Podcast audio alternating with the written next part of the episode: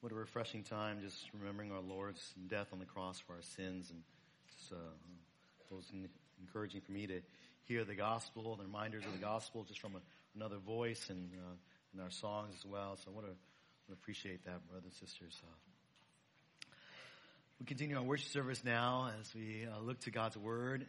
if you have your Bibles, please take them and turn with me to the book of Psalms this morning, Psalm 119. Uh, while we are going through a series in Isaiah, we're also kind of going through a series in the Psalm, Psalm 119 actually. It's kind of a long-term uh, series that I just, every once in a while, I just want to go back and take another stanza within uh, Psalm 119 because it is this beautiful psalm that reminds us so much of the treasure and the preciousness of God's Word. Psalm 119, verses 33 through 40 is our text this morning.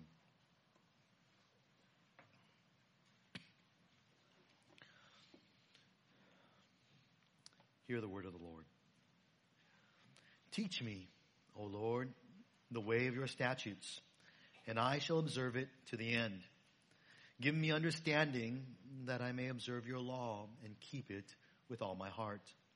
Make me walk in the path of your commandments, for I delight in it. Incline my heart to your testimonies and not to dishonest gain. Turn away my eyes from looking at vanity and revive me in your ways.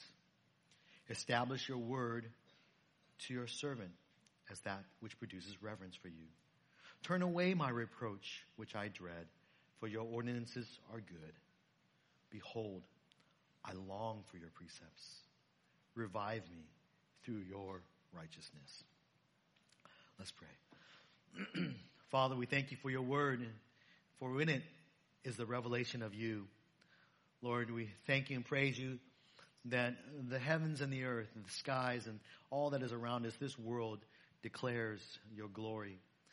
And yet, Lord, what the universe, what creation declares to us and in general, we see specifically revealed in your scriptures.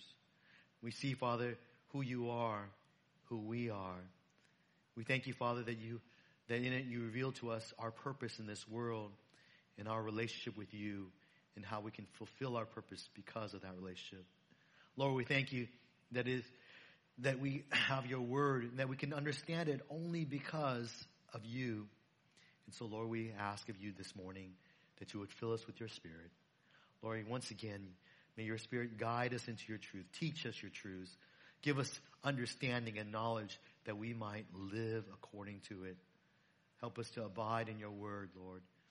And Father, as many of us here may be needing revival in our souls and encouragement and through the things that we're facing in our daily, daily lives. We ask of you, Father, that you would revive us through your word. Renew our strength as we look to your word and hear from you, Lord, today. Cause in us a longing for you and your word. We ask, Lord, that you would be glorified through all that goes forth from this pulpit now. In Jesus' name we pray. Amen. One of the responsibilities that I have as a pastor and the other elders of this church have as, as shepherds of this church is that we have a responsibility to make sure that the, the flock is, is a healthy, growing flock. And every once in a while, we might ask ourselves, we do ask ourselves, what is the health of the flock? What is the spiritual condition, the spiritual life of the flock as a whole? And we kind of wonder about, when you ask that question, really what we're asking is, uh, if, is, just like a shepherd might look at his flock, he might ask, is it healthy or growing? Is, uh, is it how the, the spiritual life the, the, flock, the life, uh, the physical well-being of the flock is, is it a healthy, growing flock? And that's what a lot of times when it, when it comes to the word, when it comes to evaluating the church, when I look at the church and I think about how is this church doing? What's the spiritual condition of the church? At its very simplest, I'm just asking, is this a growing flock? Now, hopefully, if you have a flock of sheep, you want it to multiply. And there's that sense too. You hope that the church grows in numbers.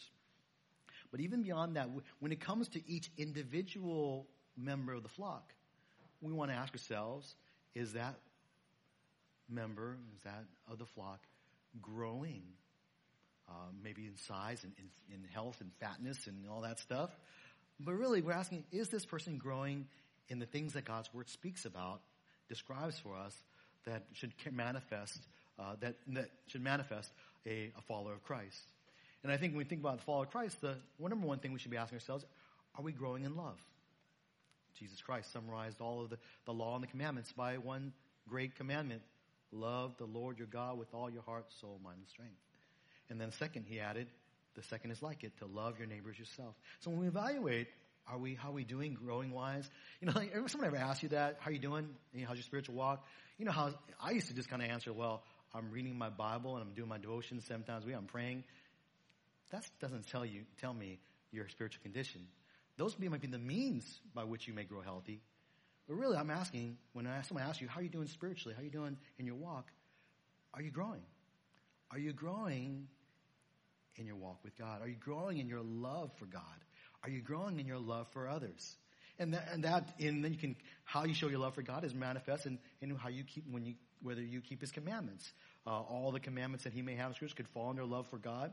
But then when we talk about love for neighbors, how am I growing in that area? Do I have more love for my fellow neighbors, for my fellow brothers and sisters in Christ? Do I serve them? Do I seek to encourage them? Do I seek to uh, spur them to, to love and good deeds? And then we talk about love for neighbors extending to our world. How are we doing as a, as a church in our love for our neighbors across the street, our neighbors around the world? Do we have compassion for them? Do we have mercy towards them? Do we want to have a desire to share with them the good, the good news of Jesus Christ? And do we do that? All these things would reflect the general health of a church and the general health of a believer in Christ.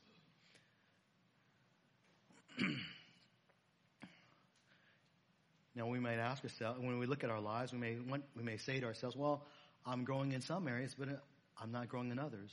Or maybe you might just simply say, well, I don't feel like I'm growing much at all. What is the cure? What is the solve? What is the remedy for when the church and when we as followers of Christ don't grow? Peter has this suggestion for us in 1 Peter 2 2. Like newborn babes, long for the pure milk of the word, so that by it you may grow in respect to salvation. With respect to the salvation that we have, this life that we have in Christ, that we're growing, that we're, that God, that God is doing a work in us, we can grow just like uh, through the milk of the word, through intaking God's word. Uh, many of you who have young babes at home uh, can attest to the fact that when you keep feeding your babies milk, they grow. Okay, and that's just miracle of things, and they become adults at some point. As long as you keep feeding them, you don't feed them, they generally won't grow. That's amazing. So simple, but profoundly true. The things, the longing for milk is what helps a babe to seek after that which helps him or her to grow. And the same thing can be said of the Christian life. What do you long for? Your longing, hopefully, it is a longing for the milk of the Word of God. Because it's through the longing for the Word that God uses the Word, His Word, to cause us to grow in respect to our salvation. I think if we're all honest with ourselves, we could probably evaluate our lives. And, and I was reading and reflecting on this text, and I looked at myself, my own life between that. I says, man, I don't, what I just read here in verse 33 to 40 is not always characteristic of my life. Is it always characteristic of your life? Is this your desire? And if it is, praise God. I, if you, that is your desire, I would venture to guess that you are growing and you're doing very well and you're healthy in your Christian faith. But if you're not doing well in your Christian faith, if you're not, your walk is not growing, you don't feel like you're growing, then I would venture to guess that you're not longing for the pure milk of the word. That you're not longing for God's word to the extent that then you are intaking it in your life. Today's passage is a wonderful encouragement for those of us that are right there. It encourages us to long for God's word. I know I can just simply say, everybody, let's long for God's word. Mm, there we go. Let's all go home now and let's go do it. But I think there's lessons in here that can inspire us, but give us practical help for how we ought to long for God's word. What we can do to long for God's word. And it's kind of surprising. It'll be surprising to us. I hope. A longing, as we look at this, uh, this passage, this text this morning, uh, Psalm 119 verse 33 to 40, 40, it's in this context of the, the bigger Psalm, Psalm 119. Psalm 119 has as its theme the Word of God, God's Word. It is the longest psalm in all of the, in all of the Psalter, and it is an acrostic psalm. You know, you know the, that is, every stanza of eight verses each begin with the same Hebrew letter in order. So there are 22 Hebrew letters, and, and each stanza, that all 20, from the first through the 22nd, begin with that respective Hebrew letter. Here in this fifth stanza, we're at the fifth stanza now, it be, every verse begins with the Hebrew letter hey, not he, okay? Hey, hey. And in this, as its theme, is that it is a long, expresses a longing for God's word. In the fourth stanza, the psalmist had sought to walk in the way of God's word. He knew that he was a stranger, a sojourner, an alien, and this was not his home. In order to survive, he needed the survival manual in a sense, and that was God's word. And so in this fifth stanza, the psalmist kind of elaborates on that recognition of his need for God's word by expressing his longing for God's word. He breaks out into, actually, he breaks out into prayer. Prayer and asking God to reveal his word to him. It's a longing that's reflected in prayer. And, in, in, in our, if we have a longing for God's word, it also ought to be reflected in prayer. Because when we want, if we want more of God's word, we need to talk to the one who can provide it. That is God Himself. Every verse in this, uh, in this stanza, 33 through 40, reflects a prayer. It's a prayer request. And I, I was tempted just to give you eight points, you know, eight points. Eight verses, eight points, eight prayer requests. But we could summarize eight of them into four. We could summarize it into two sometimes as well. But I'm going to break it down into four point, four general prayer requests for us today. Kind of some just, I, I, kind of put something in there. I was really debated whether I did it. You know, and in seminary they tell you don't talk about the Greek and Hebrew, okay? You know, because that's just like, Bleh. but it's just so neat that I have to share it to you with you because I think it's fun and just encouraging and that maybe some of you will become Hebrew scholars someday because this is something that's interesting. Now, what's kind of neat, just observing the text, every verse begins, I told you, begins with the letter H. Okay, letter, or the letter Hey. But it's also, every verse except for the eighth verse begins with a command, an imperative. It's a command. It's the psalmist is commanding, if you will, he's giving a, a a, a verb, a, a request of God. But each of these commands, and the commands have different, uh, each, their verbs, they all have different stems. Okay, I don't, well, let's say it's just a form of, of the Greek, of the Hebrew. And this, they're all in the hifil stem. Okay, this is not the normal stem. The normal stem is called, I won't tell what the normal stem, but it's an unusual stem. It's a hifil, and one of the markers that it begins with H. Okay, hey. So you kind of look at, oh, that verb has begins with H. That's so. But what does that mean when it has a hifil stem? It means it has this idea of this, of a causative idea. A causative. That when the verb, when he puts it in the hifil stem, he's actually saying, I'm not commanding this of God so much, but he's recognizing that the God, he's asking God to cause this to happen. So whatever verb we find is in the hifil stem, he's saying, cause this to happen of God it's profound. In fact, in seminary, when we were trained to kind of translate Hebrew, we would, whenever we'd find a hifil, verb in a hifil, we'd always translate cause to, just literally just write cause this. So if it's the verb read in hifil, we'd say cause to read. If it's the verb teach, to learn, uh, cause to learn. Cause to learn. So we would always translate cause. And what that kind of teaches us, which is I think, I don't know, maybe it's just me, but I'm excited, is that there's recognition that God is the one who's going to cause us to long for God's word. You know, it would be a very major mistake for us to say, I learned today that I need to long for God's word, and therefore I'm going to go out and I'm going to just, I'm going to just bear down. I'm going to get my Bible. I'm just going to open. It. I'm going to read it every single day. I'm going to make myself memorize it. I'm going to meditate on it. I'm going to listen to all the sermons on the radio today, 24. Whenever I have downtime, I'm going to listen to sermons. Now that's not bad if you, you can do that. But it would be a mistake to say that it's, that reflects that it depends upon us. When it doesn't depend upon us. This prayers reflect the dependence upon God. God, we must ask of God to cause us to long for God's word. God is the one who does what we need to do, what only can be done in our hearts. And so I think that's just kind of the neat thing about the If stem. If you didn't get that, just ignore it then. All right. But as we look in the outline today, four general prayer requests then that embody a longing for God's word. Do you long for God's word? These are the prayer requests that should manifest in our lives. These are things that we'll be praying.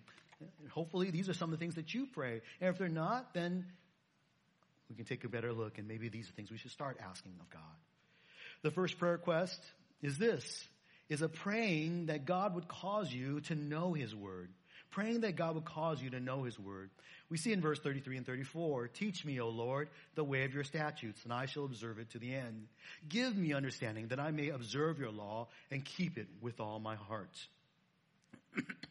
Here in these two verses are two parallel requests of the Lord our God.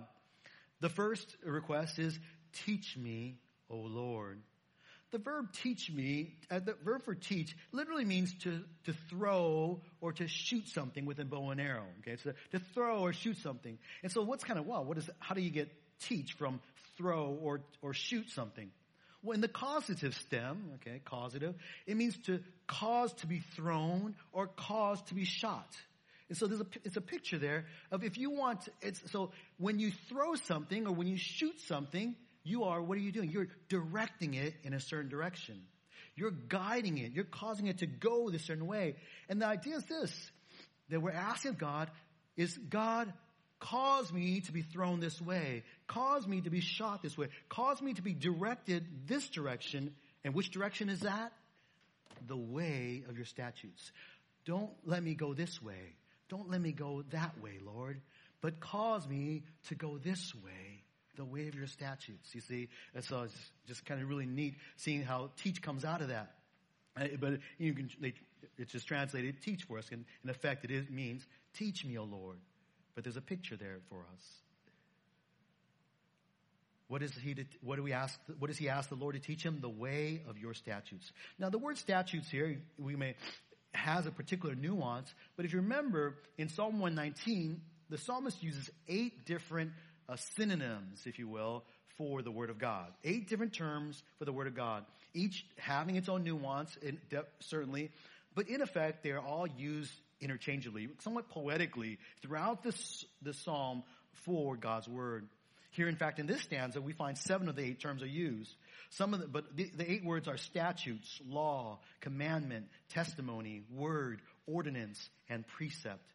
Those are the all eight. And in fact, the only one that's not used here is uh, the one for word.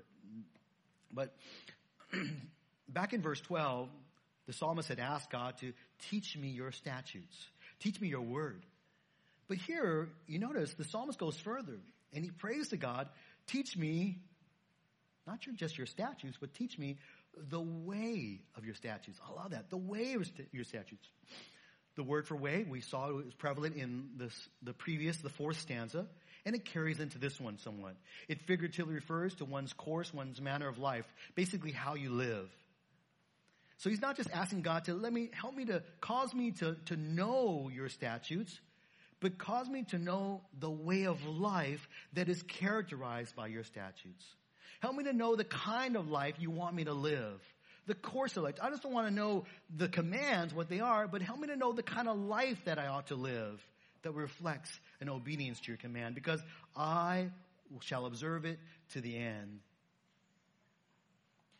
He wants to observe. He wants to keep God's word. He's not just asking for uh, to, to know things for, for knowledge, for just for knowledge's sake. He's asking for knowledge so that he might observe it, keep it. That's real important, I think, sometimes for us. And I, I would encourage us to think through like this way, this way, especially for those of us that are, uh, we're in a pretty educated city. We're in, here in San Francisco.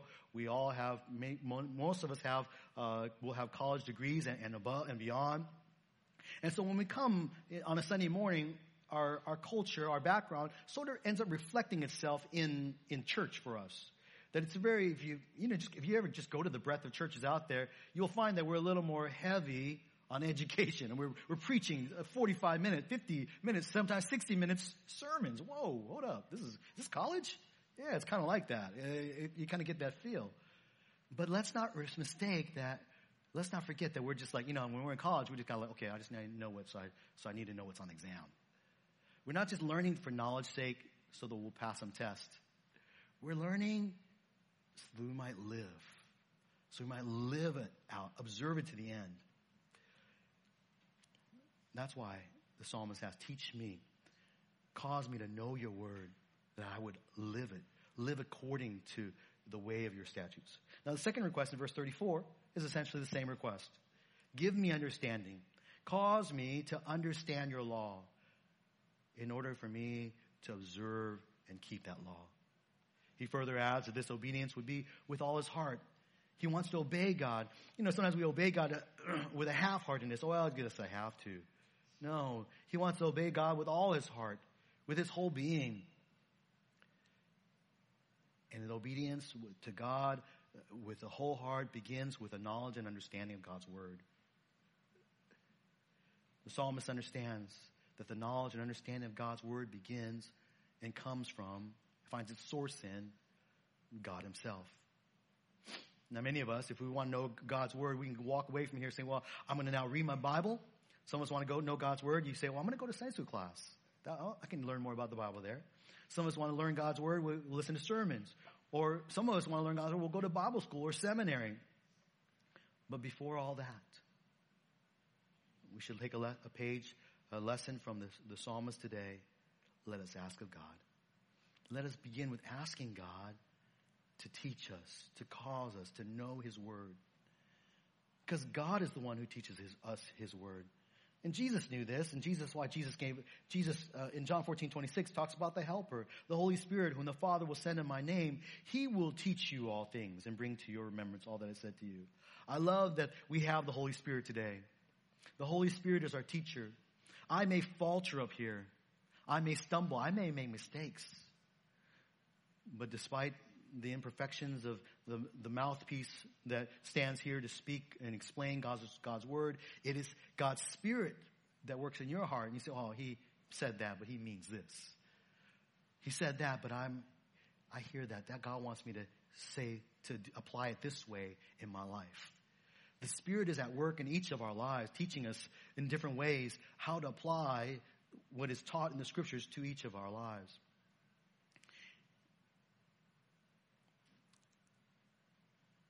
If you want to learn anything, let us begin with praying and asking God the Spirit to teach us. But now let it not be for learning for knowledge's sake, but learning for living sake. Let's learn so that we might live according to the way of his statutes. Now that's, and that's the second general prayer request that the psalmist makes. It leads into the second prayer request. That if you long for God's word, you'll also not only be praying that you will, he will cause you to know God's word, but you'll also be praying that God would cause you to live his word. That would, we would live out his word. Because what use is to know God's word if we don't live it? It's like knowing the gospel but not believing in it. That would be a complete sorrowful and pitiful state to be in. Verses 35 to 37, we see this emphasis on the life that is lived out, that he call, asks God to help him to live God's word. Make me walk in the path of your testimony, of, make me walk in the path of your commandments, for I delight in it. Incline my heart to your testimonies and not to dishonest gain. Turn away my eyes from looking at vanity and revive me in your ways. See, the worshiper of God here is going to seek God's help to live out God's word, right? We're going to ask God to help us to live out his word. That's what the psalmist does. In verse 35, he prays, first of all, that God would cause him to walk in the path of God's commandments. The word path here is, is a synonym to the word for way. It could be translated a, a beaten down path, a path, a pathway, something that's clear. It's like if you're out in hiking in the mountains you know, hiking in the hills. And there's, you know, basically you could be lost deep in the woods. But once you find a beaten down path, that you find out, oh, that is the way I should go because others have walked this path before. And that is the way that I need to make me walk in the, the pathways. Don't just let me wander off into the woods, deeper into the forest. Oh, the way out must be through this way when there's no pathway there. Follow the pathways. He says, so he says, make me walk in the pathway of your commandments, in God's word. And there's reason for why he does so is because he says, I, for, for I delight in it. His delight, his joy, not in the commandments direct exactly, but his delight is in the path of his commandments. He finds joy and pleasure in walking in the path of God's word. And I hope if we, we those of us who are Christians, that we've been, we're learning that. We're coming to understand that. We, uh, when you became a believer, when you first became a Christian, you know, maybe you were under some kind of, you had this perception of what the Christian life was looked like. I know I sure did. I came out of a life that was, you know, this typical college party life. So welcome to our college student, you know, uh, that's looking for a church. You know, I came out of that typical party Christian life. And so honestly, when I became a Christian, I thought the fun was going to stop. I just thought, okay, party stops here. No more,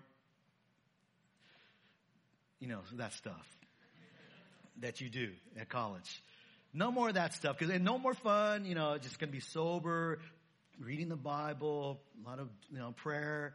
I kind of had this perception that it's to be a sober, somber, quiet life, and well, and that's not a bad thing actually. But that's what I thought. But it, the Christian life is not this boring, no fun, uh, no uh, you know like uh, life that that that God is basically that we're condemned to live if we want to get to heaven.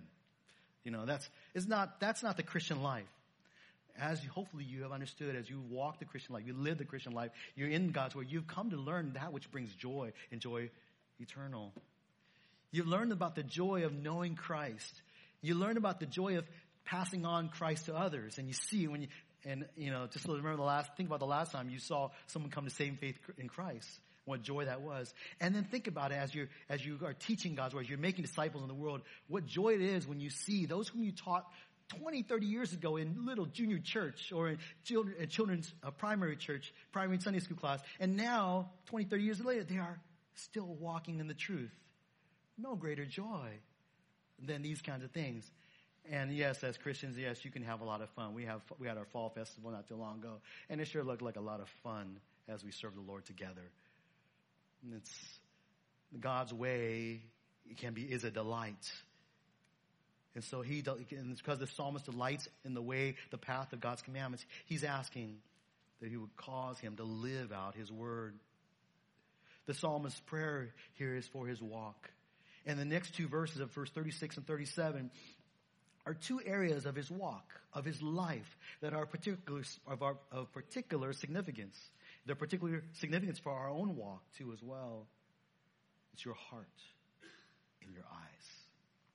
Where's your heart? Where's your eyes? In verse 36, he prays, Incline my heart to your testimonies and not to dishonest gain. He prays that God would cause his heart to incline to God's word. What does that mean to incline to God's word? It means to turn or to bend to cause to turn or bend towards back to God's word. The psalmist understands, just as I hope many of you understand, that our heart left to our own devices, our sin, our heart that's affected by the curse of sin has a bent towards it, that it's prone to wander. Oh Lord, I feel it. Prone to leave the God I love, right? We're prone to given our, take, given our own sinful uh, nature, if you take us away from the things that God has used to sanctify us, if you take a, a Christian away from church setting, when you remove from the body of Christ, when you take that Christian, you, you do not allow him to be in the Word, you do not allow him or her to pray, and you, thankfully, you cannot take the Spirit away. But these are the means of grace by which God used to sanctify. You take them away from that setting on our own. You may do all right, okay for the first couple of week, days or weeks, but on our own, our sinful heart tends to incline back to our own ways. Or maybe that's just me. We tend to incline ourselves to serving self, to loving self, instead of to serving God, to loving God. It seems, that's why he talks about don't lead me down towards dishonest gain. We start seeking after things for ourselves instead of thinking for that which is of God. So he prays that God would bend his heart back toward the path of God's word. Bend me back, incline me to your word, to follow your ways.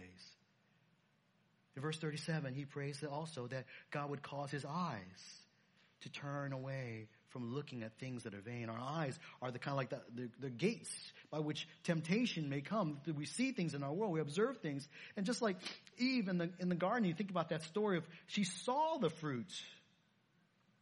And she evaluated herself. She, thought it was good for you, and made to make one wise. And she then wanted to eat it of herself. It was a temptation. And many things that we put our eyes on, we set our eyes, we focus on, can become sources of temptation for us. The things that we watch with our eyes, the things that we see, the things that we focus on, can become idols of the heart. At best, they are material things that will burn up one day and have no impact on eternity. But at worst, though, they do become idols that draw us away because we, our eyes are on those things rather than upon God. And they lead us away from God. Wandering hearts, wandering eyes produce a dying spiritual life. You're either growing or you're not growing. You're dying. And so the psalmist prays for his walk, for his heart, for his eyes. He's asking God, cause me to live your word. What is your heart inclined to? What are your eyes set upon? If they are not on the things of God, especially on the things of Christ, if those are not just the focus of your heart and eyes, of your, if you're not walking according to God's ways, then I'm going I will guess right away that your walk with Him is not doing well. Like the church in Ephesus, you've left your first love. Maybe you're here and you're just going through the motions. What should you do? Ask God. Call it repent and ask God to cause you to live His Word. That He would cause you to delight in it once again. They remove those things that hinder you from living out God's Word. And that He would revive you in your ways, in his, according, in according to His ways.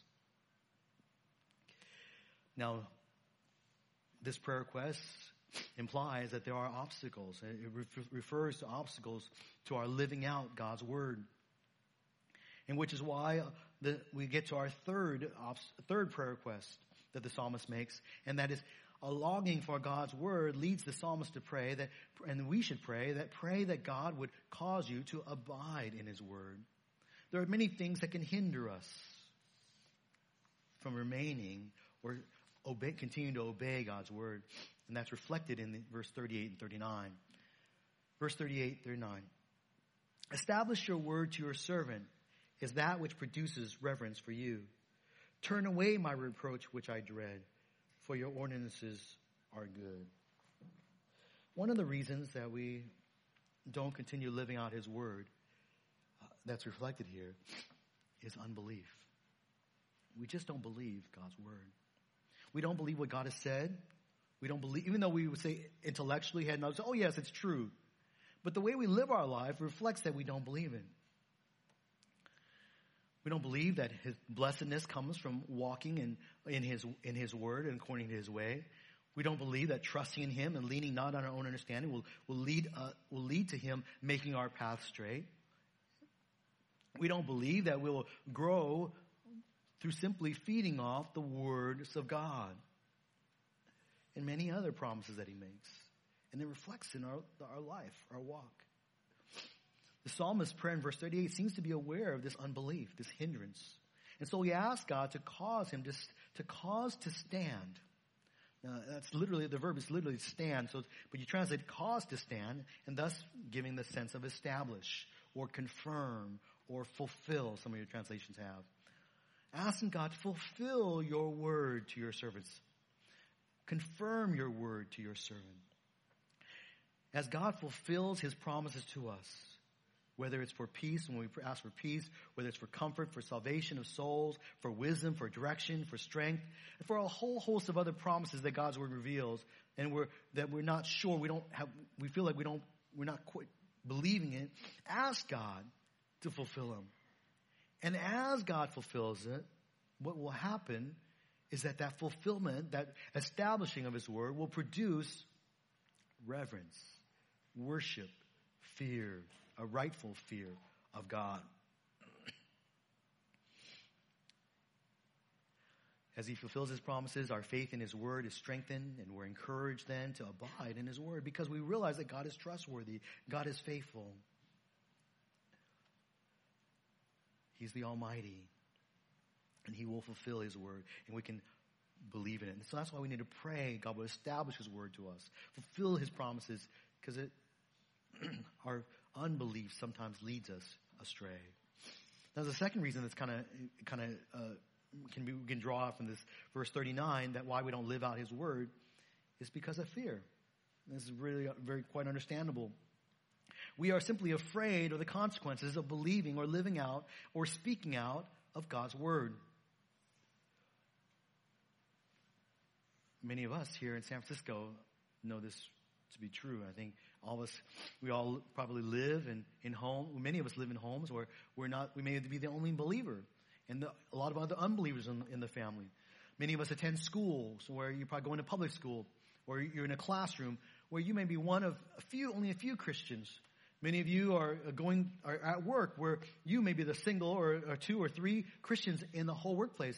And we all live in a city where I have no idea if there's a single Christian in our city government, in our city council, or in our mayor's office. I have no idea.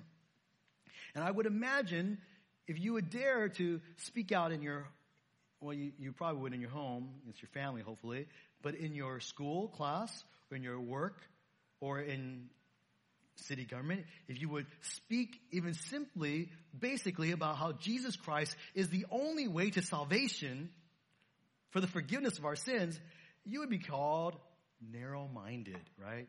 People would say, do you really believe that?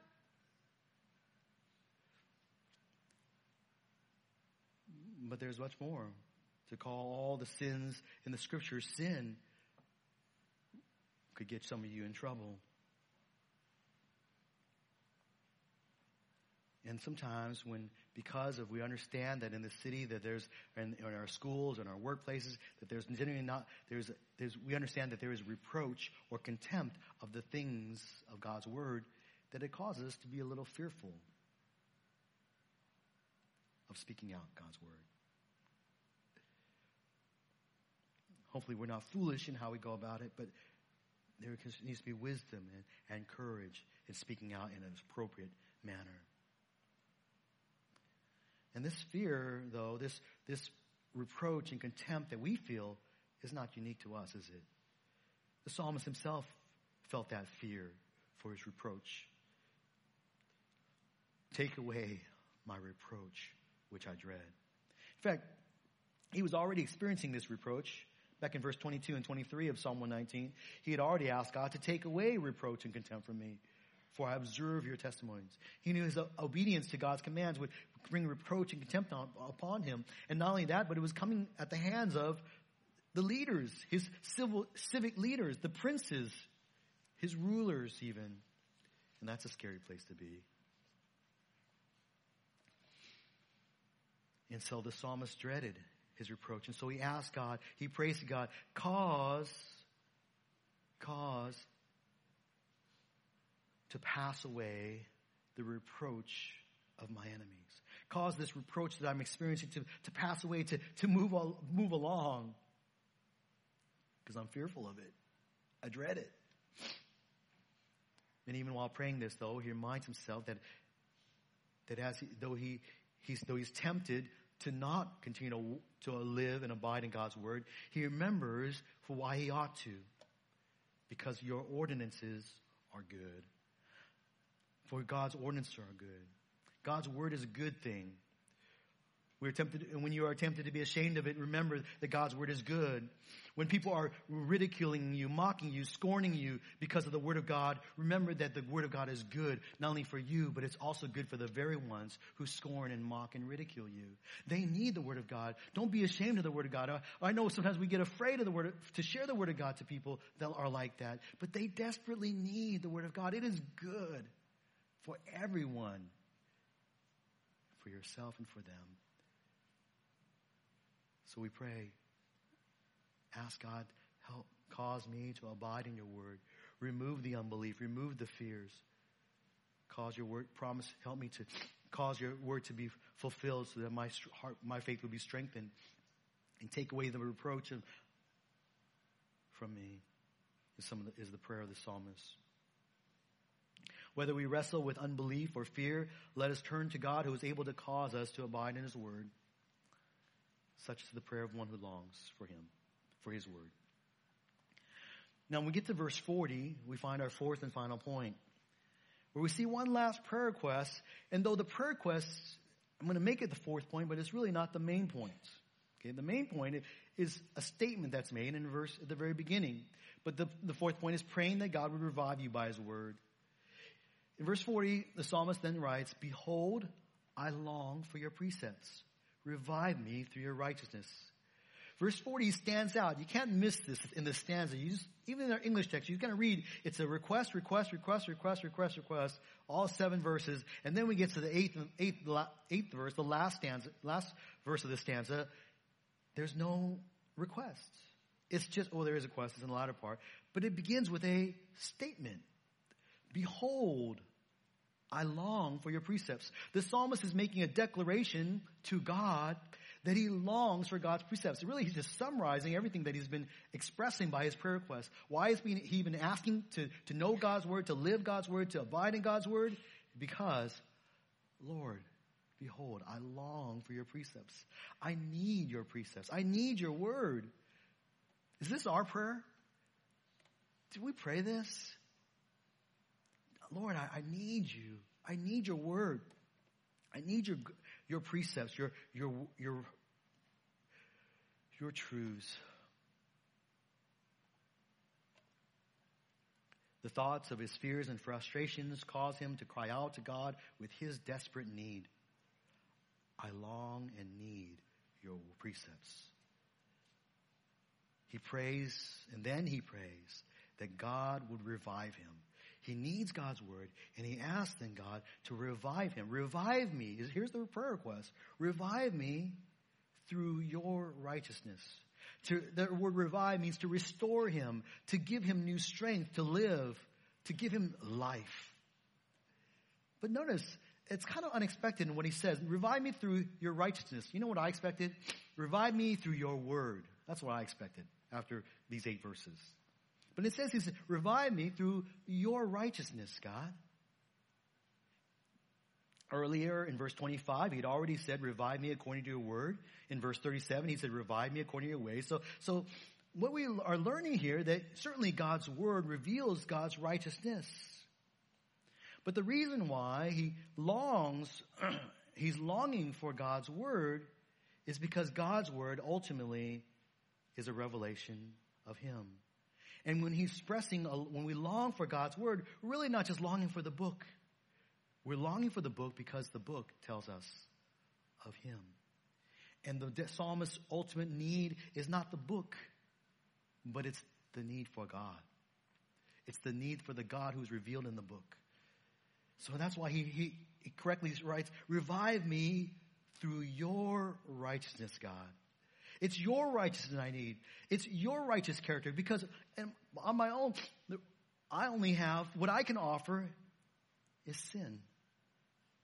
What I offer is unrighteousness. In and of ourselves, what we have to offer is our sinful nature. And our sinful nature leads us away from God. But why we need God? We need His righteousness. Righteous, his righteousness gives life to the servant of God. Now you can't really, you can't help but see here the, the hint of the gospel in this. That this is a general principle that he's praying, revive me through your righteousness, through your character, God, your righteous character, revive me. But that's a, that's a, when you apply it, when you kind of move all the way to the New Testament, that's a very gospel thought, isn't it? That revi- when we ask God to give us life, it is through the righteousness of God. It is through Christ's righteousness that we, we are revived. It's not through our righteousness. We can never work or earn our salvation, but we are revived. We're given new life through the righteousness of Christ who died on the cross for sins that we just observed, and remembered through communion. So whether, and that help that we need from Christ, His righteousness, is not only we need it for salvation, but we need it, that righteousness for our spiritual lives as well. We can't revive ourselves, brothers and sisters. Only God can revive us through His Word, through the revelation of His character. We need help from God. We long, we need to long for God. And if we long for God, then we should long for His Word because He is revealed in His Word. Jesus would say, oh, Jesus would, and this is the New Testament, the, the gospel thought of it. Blessed are those hunger and thirst for righteousness, for they shall be satisfied.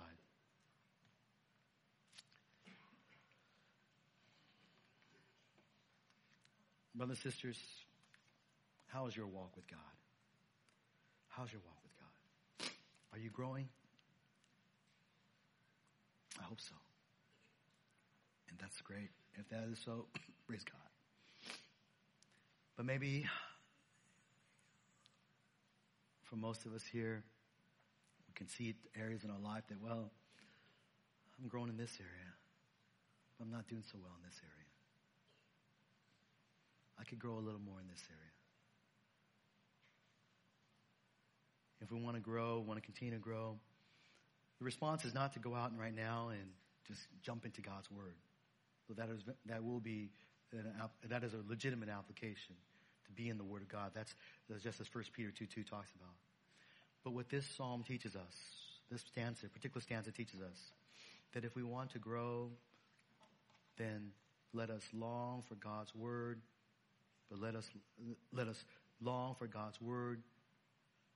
And let's show our longing for God's word through prayer. Through prayer, first and foremost. Before we read, before we hear, before we memorize, before we study, let us pray. Ask of God. And ask of God, our, our Lord, cause me to know your word. Cause me to live your word. Cause me to abide in your word and revive my spiritual life through your righteousness that's revealed within. May that be our prayer, brothers and sisters, that we will continue growing as a healthy church because we're longing for God's word, because we long in there, in it we find the God whom we need desperately. Let's pray. Father in heaven, thank you for this passage that reminds us of our need to ask of you. That even when, as we treasure the Word of God, and we know that that is which, your Word is which, by, an instrument through which we grow, we're reminded then that we really need to begin with prayer. So we pray, Lord, and ask, help us to grow. Help us to grow in our spiritual lives, Father. Help us to grow through your Word, but help us to grow through your righteousness, your character, that your, your, your work in our lives as we long for your word would cause us to know it, cause us to live according to it. Help and cause us, Father, to abide in it. That you would establish your word, fulfill it, its purposes, that we might grow with respect to our salvation and be the kind of church that you wish us to be, to reflect Christ in a world that is desperately in need of Christ, looking for leaders, not knowing that we just simply need Christ. Father, help us to be such light this day, this week, in this years, and the years ahead. In Jesus' name we pray. Amen. Amen. God bless you. You're dismissed.